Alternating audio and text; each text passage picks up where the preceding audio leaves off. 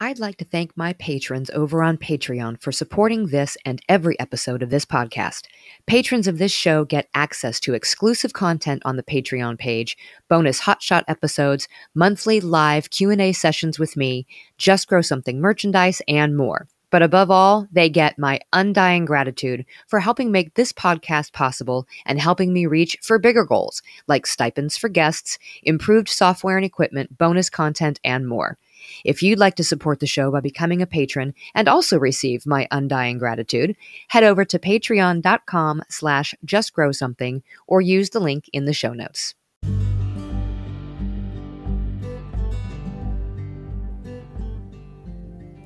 Hey, I'm Karen, and together with my husband, I spent over a decade researching and learning and building our small farm through lots of trial and error, successes and failures. I went back to school to get my degree in horticulture to help our farm business, and now I want to pass all that knowledge on to you. Because I firmly believe that self reliance is empowering, and that everyone, whether you've got a five acre plot in the country, a half acre lot in suburbia, or a windowless room in a downtown apartment, should just grow something.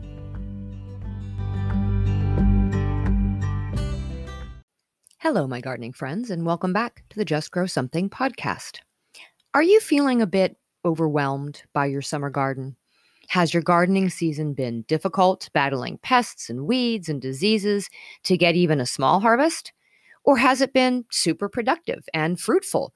But maybe you're having difficulty at this point keeping up with all the tasks that need to be done, or maybe all the preserving on your to do list. I know my to do list is forever long. The overwhelm you may feel in the garden is a good indication that you've pushed yourself pretty far in terms of your commitment to your garden, the hard work you've put in, and maybe you're having difficulty managing the stress that hits in the middle of the heaviest part of the season when it seems like everything needs to be done at once and nothing is cooperating. I completely understand. Try to remember that unless you're relying on your garden for all of your family's sustenance, it's okay to have those failures in the garden. It's supposed to be something you enjoy. And once you get through those few weeks of frustration and exhaustion, hopefully you'll be able to look back and see everything you gained from that garden and happily be able to move forward into the cooler fall season with your head held high. Now, what if your garden was your job? What if it was the way you fed your family, both figuratively and literally, how you paid the bills? What if your garden was a family legacy passed on to you or one you wanted to pass on to your children? What if paying your mortgage or your rent relied on how well you did in the garden? Feels a little bit more stressful, doesn't it? And that's the life of a farmer. The people who put the food on our tables and in our grocery stores contend with this stress on this level every single season. As consumers, we don't see it. But stop for a minute and think about the number of items on the grocery store shelves. Think about the variety of foods we get to choose from. Whether it's a fruit or a vegetable, a bean or a grain, a meat or an egg, a dairy product or a boxed good. Every single item on those shelves has a component that needed to be grown and cared for by somebody. And those somebodies are burning out. Mental health issues among farmers have been obvious for a while. There is a very high suicide rate amongst those in the agricultural sector worldwide. A 2017 study by the University of Iowa researchers found the suicide rate among farmers and ranchers was three and a half times that of the general population on average. And a study as recent as January of 2020 by the CDC found that suicide rates among farmers had increased by 40% in the last two decades record low commodity prices, increasing farm debt, weather issues, reduced exports. These are all causing farmers to feel even more pressure than before. And these stressors alone aren't the cause for the suicides, but they're the final straw. When your entire identity is rolled up in your occupation and that's disrupted, it can feel like the world is crashing down. And if you're already suffering from burnout after years and years of the stress of farming, it can end very, very badly. Studies on farmer burnout have been conducted in Switzerland, the US, Finland, France, and Canada, all with similar results. As many as 44% of farmers in those studies were shown to be ineffective, overwhelmed, or disengaged from their work. And as many as 12% were classified in the burnout profile. So, what is burnout exactly? Burnout is included in the International Classification of Diseases by the World Health Organization, but it's listed as an occupational phenomenon. It's not classified as a medical condition. It's considered a reason someone would contact health services, but not classified as an illness. It's defined as a syndrome resulting from chronic workplace stress that has not been successfully managed. It is characterized by three dimensions feelings of energy depletion or exhaustion, increased mental distance from one's job, or feelings of negativism or cynicism related to one's job, and reduced professional efficacy. Burnout refers specifically to phenomena in a occupational context and should not be applied to describe experiences in other areas of life. But what if your occupation is your entire life? See, burnout is different than periodic stress, overwhelm, or fatigue. We all have that. It can come from our jobs, our kids, our schedule, our garden, but it's usually temporary. And we manage that the best we can. We get through it and we come out the other side. Burnout is a whole other animal. According to helpguide.org, burnout is a state of emotional, physical and mental exhaustion caused by excessive and prolonged stress. It occurs when you feel overwhelmed, emotionally drained, and unable to meet constant demands. And as the stress continues, you begin to lose the interest and motivation that led you to take on a certain role in the first place. And again, this is referring to a work situation. But for farmers, it's both a work situation and a lifestyle situation. Most family farms are just that. It's where they live, it's where they raise their families, it's what everybody in the family does, or at least helps with at some point or another. It's often all encompassing. Farmers during planting or harvesting season or during a birthing season of livestock are known to skip family commitments like birthdays, weddings, and funerals because the weather or the crop or the animal has dictated the schedule. I'll give you a perfect example that hits very close to home. I will be missing my grandmother's memorial next month because it's during the busiest part of our season. We make our money for the entire year during a very short window of time.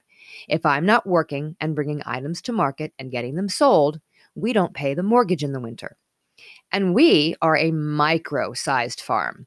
Imagine having an operating line of credit in the hundreds of thousands or more that you've drawn on to buy seed, pay for equipment repair, purchase fertilizers, pay employees, etc and then having a family member pass away during the harvest period after a year of drought or disease or plague. These farmers don't have a choice but to be in the field, and everything takes a back seat, to include family. It's this type of stress that causes farmers to burn out. It's 10, 12, 15, 18 hours in a combine in the field, leaving before dawn and working through the night to bring in a harvest, hoping it's enough to pay that note at the end of the season and not seeing your spouse or your kids for days on end. It's milking cows at 3:30 a.m., birthing calves throughout the day, milking again in the afternoon, and still trying to make it to your kids' little league game, only to have a cow with a breech birth require all your attention until the middle of the night.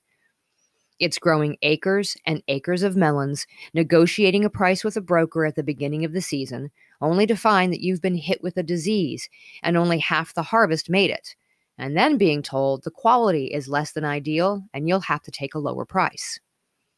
It's growing acres of asparagus for three years, getting ready for your first big harvest, only to be hit with a drought and water restrictions and being forced to till that crop under to make way for something that doesn't use as much water.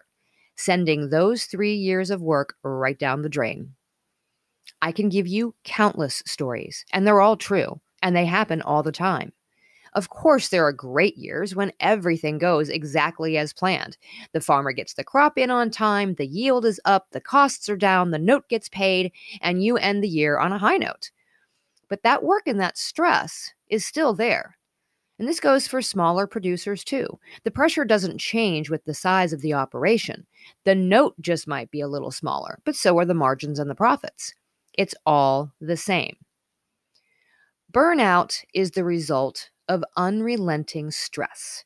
And this is different than having too much stress. Stress in general is about having too many pressures that demand too much of you physically and mentally. But people who are stressed out can usually still imagine that if they can just get everything under control, they'll feel better. Burnout, on the other hand, is about feeling empty, mentally exhausted, totally unmotivated, and basically just not caring anymore. If a farmer doesn't see any hope of a positive change in their situation, they will burn out. And then it's a vicious cycle. Burnout reduces your productivity, it saps your energy, you feel hopeless, you become increasingly cynical and resentful, and you just want to give up. Burnout can also cause long term changes to your body that make you vulnerable to illnesses like colds and flu. So, even though burnout isn't classified as a medical illness, it can certainly lead to one. So, what can be done? What is leading to this burnout and how can it be fixed?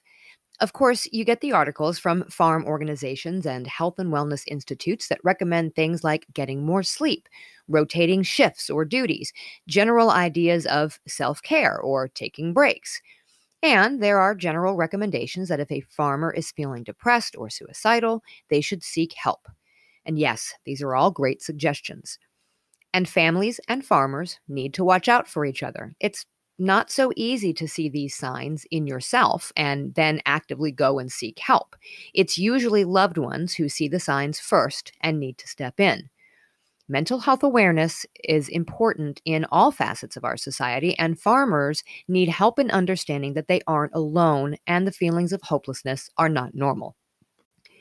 But this is just treating or managing the signs of the problem. What about getting to the actual root of the problem? What is so wrong with our food system that even though farmers are supplying all the food we eat, they can't make enough to live without sacrificing their physical and mental well being and still barely scrape by? In the US, we're obsessed with cheap food. Well, cheap everything, but let's stick with food. We spend so little on our food, the very thing that gives us sustenance in order to be able to have more money for items we want that may not be necessities. In fact, I've seen budgeting guidance that says exactly that. If you want to increase your food budget, you have to take it from your want budget. According to the USDA's Economic Research Service, in 2020, Americans spent an average of 8.6% of their total disposable income on food. That includes at home and away from home. And 2020 was a year with very high increases in the costs of food due to disruptions in the supply chain from COVID 19. But retail food prices are less volatile than farm prices. According to that same report from the ERS, the average farm price of the largest field crops in the US, and that's corn, wheat, and soybean, regularly rises or falls by more than 10% from year to year. But these price swings have relatively small impacts on food prices. What this means, the commodity prices are affecting farmers as much as 10 times the way it's affecting the consumer. In fact, as far back as 2015, US consumers have spent the least on food out of every country in the entire world. Now, part of that is because we have a higher income level than many countries, and part of that is because our priorities often lie elsewhere. We like cheap food because it allows us to buy a bigger car or TV or the newest cell phone or whatever. And many of the richest countries in the world are following suit right behind us. And this all comes at a cost to the farmer. But what else is there? Part of it is the supply chain. Our food moves so far from its source nowadays that there are many, many hands in the pot. That means the apples that you buy in the store for $2.99 a pound were grown, picked, brokered, shipped, stored, distributed, and sold before you get them home. And everyone along the way had to get paid for their part, which means of the $2.99 per pound you paid, the farmer got less than 35 cents. Combine that with the trend of people eating out more, and the farmer gets even less than that. Those same apples that maybe are now becoming an apple pie now have to go through the restaurant and the waiter needs to be paid and the chef needs to be paid and there are additional taxes. So now the farmer only gets 14 cents for that pound of apples.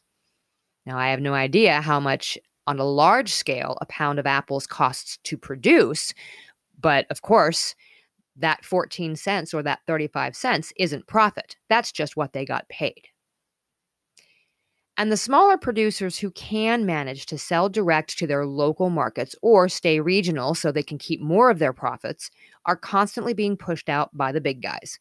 Corporate entities that buy up small producers and merge them all together into one business can afford to take losses here and there and still come out okay. They are dealing with commodities of scale. So if they're only making say 10 cents for that pound of apples, they can leverage that by volume they make it so the smaller producers have less leverage to negotiate prices, even with regional brokers. This also means the big agribusiness faces less competition and can therefore garner a larger share of the profit. Less and less of our food dollars are actually going to the people who are growing it, even though they're doing the same amount of work. So, what can we do as consumers? First of all, buy as locally as you can if you're looking for fruits and veggies or proteins, go to your farmer's market, go to a co op, join a CSA, go straight to the dairy. I know it's a little bit more effort and it may be a little bit more expensive, but it's worth it to keep your local farmers in business. Next, look for locally grown items in your store. Buying items from a regional co op keeps more of that money in the farmer's hands. If you're buying processed foods or oils, look for items grown and produced in your country. Research the companies you buy from and see where they source their grains and their ingredients and prioritize those that are purchasing from your own farmers rather than sourcing from another continent because their labor is cheaper. That in turn will eventually help those countries and those farmers be able to garner a much more livable wage. The subject is deep and it's hard, and there are no quick answers. But if we don't do something soon, our farmers are going to be handing their land and their operations over to corporate conglomerates because they just can't make a living anymore. And when your identity is tied to your occupation, that can be a death sentence. I hope the next time that you go to the grocery, you think a little bit about what it is that you're purchasing and maybe where that food came from. We've been conditioned, in the US at least, to look at the sticker price before we look at the quality or the value or the source. And I think it's time to change that. Thanks for listening today. I hope you have a fabulous weekend in your garden. I will link to all of these sources, the resources that I used for today's episode in the show notes so you can take a little bit of look about this burnout phenomenon. And I will see you back here next week for another Garden Talk Tuesday episode.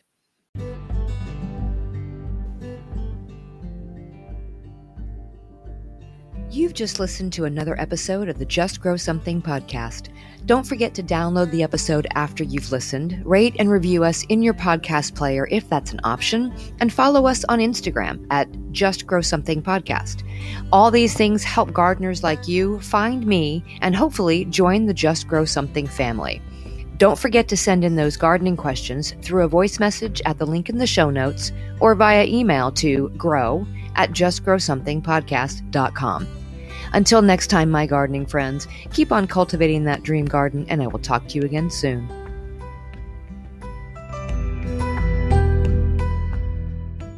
You've heard me talk about First Saturday Lime, the environmentally friendly alternative to pesticides that we use on our farm. We use it everywhere in the gardens, in the chicken coops, in the pig pastures, and around the outside of our home. First Saturday Lime created a non caustic formula that is tough on bugs, but totally safe for humans and pets. And now, as a listener of the Just Grow Something podcast, First Saturday Lime can be your favorite natural pest control too. You can save 20% off your first order by using the code JUSTGROW at checkout at firstsaturdaylime.com. It's a super strong formula derived from eco friendly products, and it's so effective. I have a 20 pound bag delivered every month to use on the first Saturday. Go to firstsaturdaylime.com and use code JUSTGROW for 20% off your first order.